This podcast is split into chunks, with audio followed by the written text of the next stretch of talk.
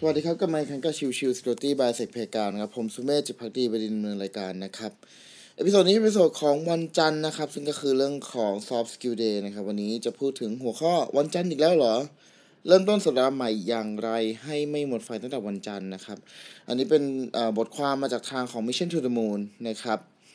โอเคพรุ่งนี้วันจันทร์นะครับเป็นประโยชน์ต้องห้ามที่แค่ได้รับได้ยินก็ไม่ชอบแล้วนะครับเพราะมันมาพร้อมกับความรู้สึกเบื่อหน่ายงานกองโตแล้วก็เพื่อนร่วมงานหรือเจ้านายที่ชวนปวดหัวแล้วก็หมดไฟง่ายๆจนอยากจะหนีไปให้พ้นๆนะครับและทำให้เราเอาแต่นับวันว่าเมื่อไหร่จะถึงวันหยุดสักทีนะครับ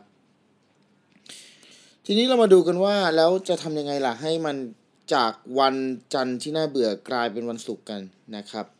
หนึ่งนะครับเปลี่ยนทัศนคติต่อวันจันทร์ใหม่นะครับหากเรามัวแต่เกลียดวันจันทร์นะครับก็จะยิ่งทำให้เรามีแต่ความคิดเชิงลบเต็มไปหมด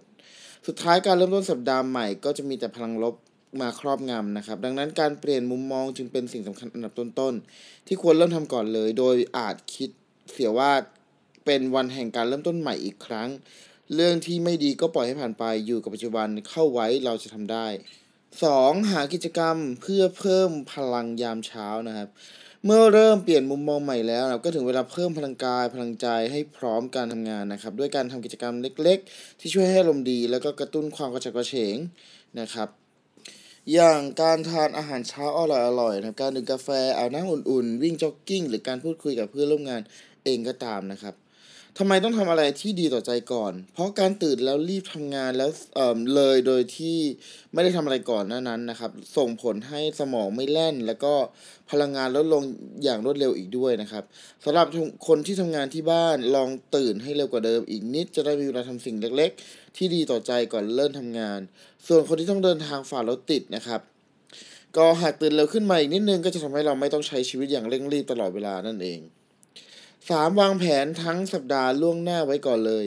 เชื่อว่าส่วนใหญ่คงรู้งานที่ได้รับมอบหมายคร่าวๆแต่ละสัปดาห์อยู่แล้วจึงอยากแนะนำให้จัดระเบียบและก็วางตารางงานทั้งสัปดาห์ให้เรียบร้อยในคืนวันอาทิตย์หรือวันจันทร์เพราะจะทำให้ช่วยให้จัดลำดับความสำคัญของงานแต่ละงานทำให้รู้ว่ามีเรื่องอะไรบ้างที่ต้องทำและมีเรื่องไหนที่จำเป็นบ้างเรื่องไหนเลี่ยงได้บ้าง